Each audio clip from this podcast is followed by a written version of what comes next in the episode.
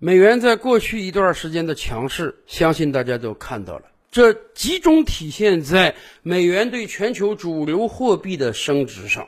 美元对日元升值了超过百分之二十五，美元对韩币升值了超过百分之二十，美元的币值已经超过欧元了。到今年年底，很有可能美元的币值还将超过英镑，甚至美元对人民币在过去一段时间也强势升值，今天已经进入到七时代了。美元的强势，从某种意义上讲，是美国经济的强势。是美国对全球的疯狂收割，但反过来讲，美元的强势对美国经济难道真的是好事儿吗？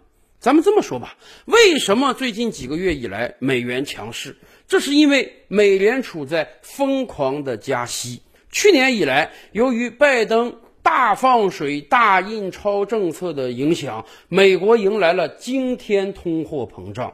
到今天，美国的 CPI 指数还是高达百分之八、百分之九，这是过往四十年所未见的。要把通胀平抑下去，要把物价降下去。美联储开始了加息模式，短短几个月的时间里，美联储连续五次加息，尤其是最近三次，每次都加七十五个基点，连番操作下去，美国今天啊。基准利率都超过百分之四了，美国的三十年房贷利率都超过百分之六了，这是相当高的一个数字啊！大家知道吗？今天在我国，公积金购房贷款利率才百分之三点几，比美国的存款基准利率还要低。所以这么高的利率，美元当然强势了。然而，美联储不断加息之下，美国的通胀。并没有太大的缓解，而美国未来将因美元强势遭遇到多轮危机，首当其冲的就是美债危机。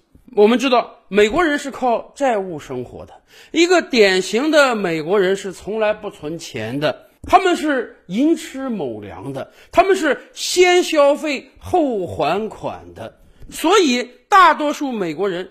身上都背负了相当沉重的债务，不光个人这样，国家也是这样。大家知道吗？根据美国相关部门的公布，今天美国的国债总额已经超过了三十一点一万亿美元，马上就要达到美国最新的债务上限三十一点四万亿美元了。是的，美债近几年以滚雪球的速度飞速的飙升。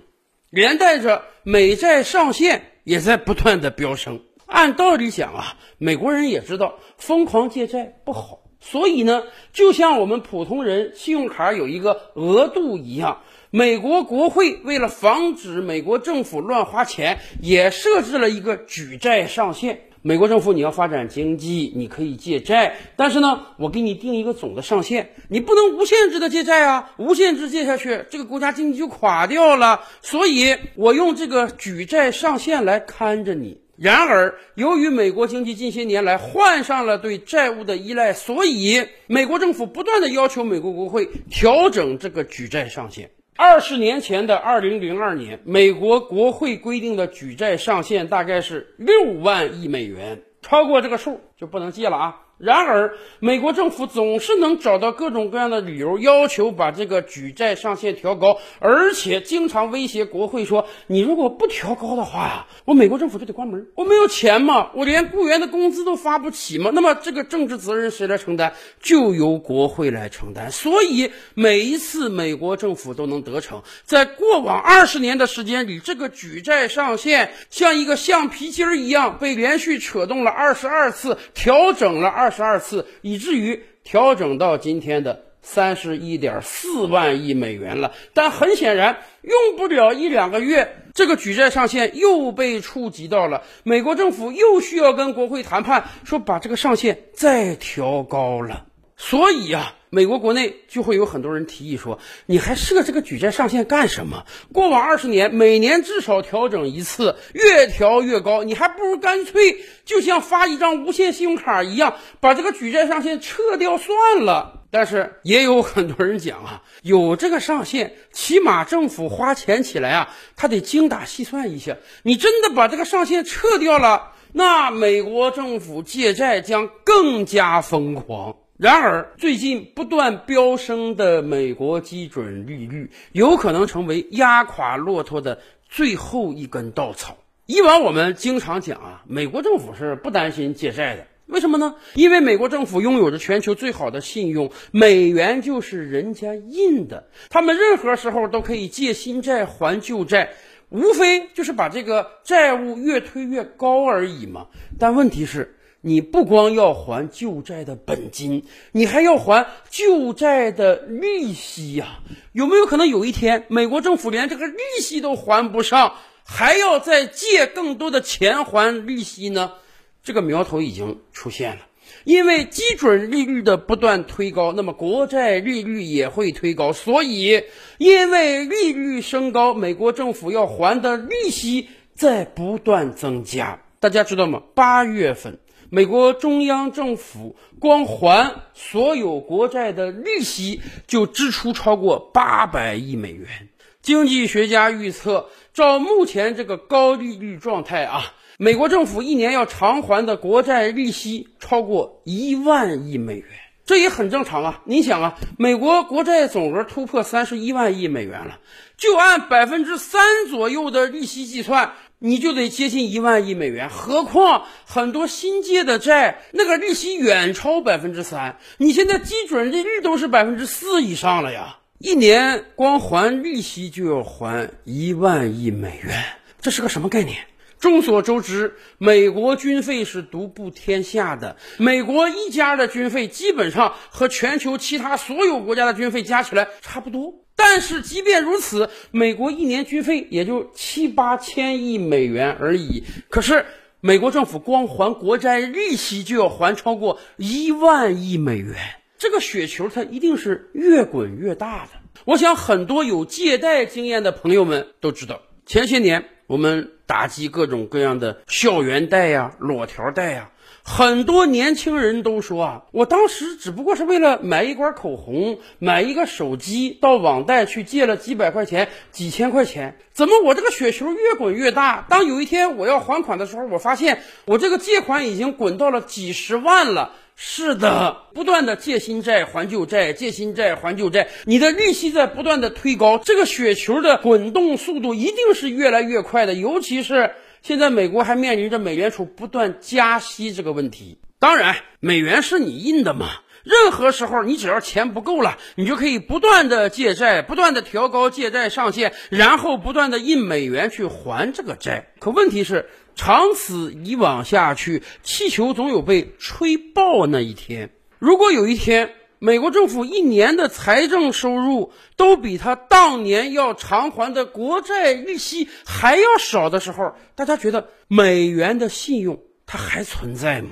其实，美国面临的危机远不止国债，还有制造业。特朗普前总统上台之后，就叫嚣着制造业回归美国。是的，作为一个商人的他，也精准地看到了美国的问题，那就是制造业的空心化。曾经以工业起家的美国，今天面临大量生产线的被迁出，所以特朗普给了国内企业巨大的优惠，希望使得制造业回归美国。而眼下的俄乌战争，显然对制造业回归美国也是有利的。相比于欧洲。美国有着更稳定的政治环境，尤其是美国有着更便宜的能源啊！今天页岩油革命成功之后，美国在能源问题上早就自给自足了。美国天然气价格大概只是欧洲的几分之一，所以因为能源的问题，因为俄乌战争的影响，今天有大量的制造业在从欧洲迁出，一部分来到了我国，一部分去往了美国。这对于美国来讲当然是天大的好事儿，既制裁了俄罗斯，又收割了欧洲，使得美国制造业有可能迎来大发展。毕竟把欧洲的果子都能摘过去嘛。但问题是，强势美元之下，美国制造业有可能焕发生机吗？做进出口贸易的朋友们都知道，当一个国家货币不断升值之时，这对于这个国家的出口而言，简直是毁灭性的打击。此前，当人民币不断贬值之时，我们就跟大家聊过，说啊，人民币的贬值固然使我们在进口上要花更多钱，但是对于我国出口，这也或多或少是个利好啊。您想啊。咱们出口商品是用美元计价的，但是咱们最终收到的，我们国内定价还是使用人民币的。当人民币对美元不断贬值之时，这就相当于我们的出口商品可以以更低的价格售卖，在国际市场上拥有更大的竞争力。特朗普时代和我国搞贸易摩擦，扼杀我国贸易出口，他使用的招数就是加关税。然而，人民币对美元近两个月的贬值，实际上早就把这个关税给消于无形之中了。但反过来讲，当美元对于全球主流货币都不断升值之时，大家想想，美国的出口业、美国的制造业将面临一个什么样的窘境？半年时间。美元对欧元、英镑、日元、韩币不断的升值，是很多美国普通消费者太开心了。他们到欧洲旅游，他们到日韩旅游，那个物价简直像打了八折、打了七折、打了六折一样。但是美国的制造业老板们不开心了，美元升值的这么高，我怎么办？我还按原来的美元价格去卖货，那相当于对于日韩欧洲的老百姓而言，你这个价格飙涨了百分之二三十啊，你一点价格竞争力都没有了。而你如果降价呢，什么工业品现在能有超过百分之二十的利润啊？所以，不断强势的美元严重的扼杀了美国制造业在价格上的竞争力。也就是说。对于大量的欧洲制造业企业而言，他们也面临一个两难的境界。表面上看，如果把制造业都迁到美国去，能获得更便宜的能源，成本够低，你在欧洲实在是发展不下去了。这么高的能源价格，供应还不足，保证民用都不行，哪有多余的能源保证工业呀？可是到了美国之后，美元再这么升下去，美联储已经说了，年内还要多次加息，你这个产品一点竞争力都没有，你如何卖到海外去呀？所以，我们看到近期有很多欧洲制造业企业没有选择去美国，反而来到了中国。是的，就像以往我们的节目说的那样，美国近两年来很多政策过于操快猛。拜登刚上台之时，新冠疫情对经济打击很严重，所以要刺激美国经济的发展，要发钱，要印钞。然而一下子就印了几十万亿美元，把这个通货膨胀生生的给拱起来了。现在要压平物价，要平抑通货膨胀，所以要加息。然而一下子就把基准利率加到了百分之四以上，使得强势美元成为拖累全球经济的存在。我国古代有句话叫“治大国如烹小鲜”，什么意思？你这个政策转弯不能太快，实施不能过猛，要像炖鱼一样，小火温炖，慢慢调整，才能取得效果。而一下子上来就烈火烹油，不但那个鱼卖相不好，鱼皮都糊掉了，而且滋味它也进不去呀。照理拍案。本回书着落在此，欲知大千世界尚有何等惊奇，自然是且听下回分解。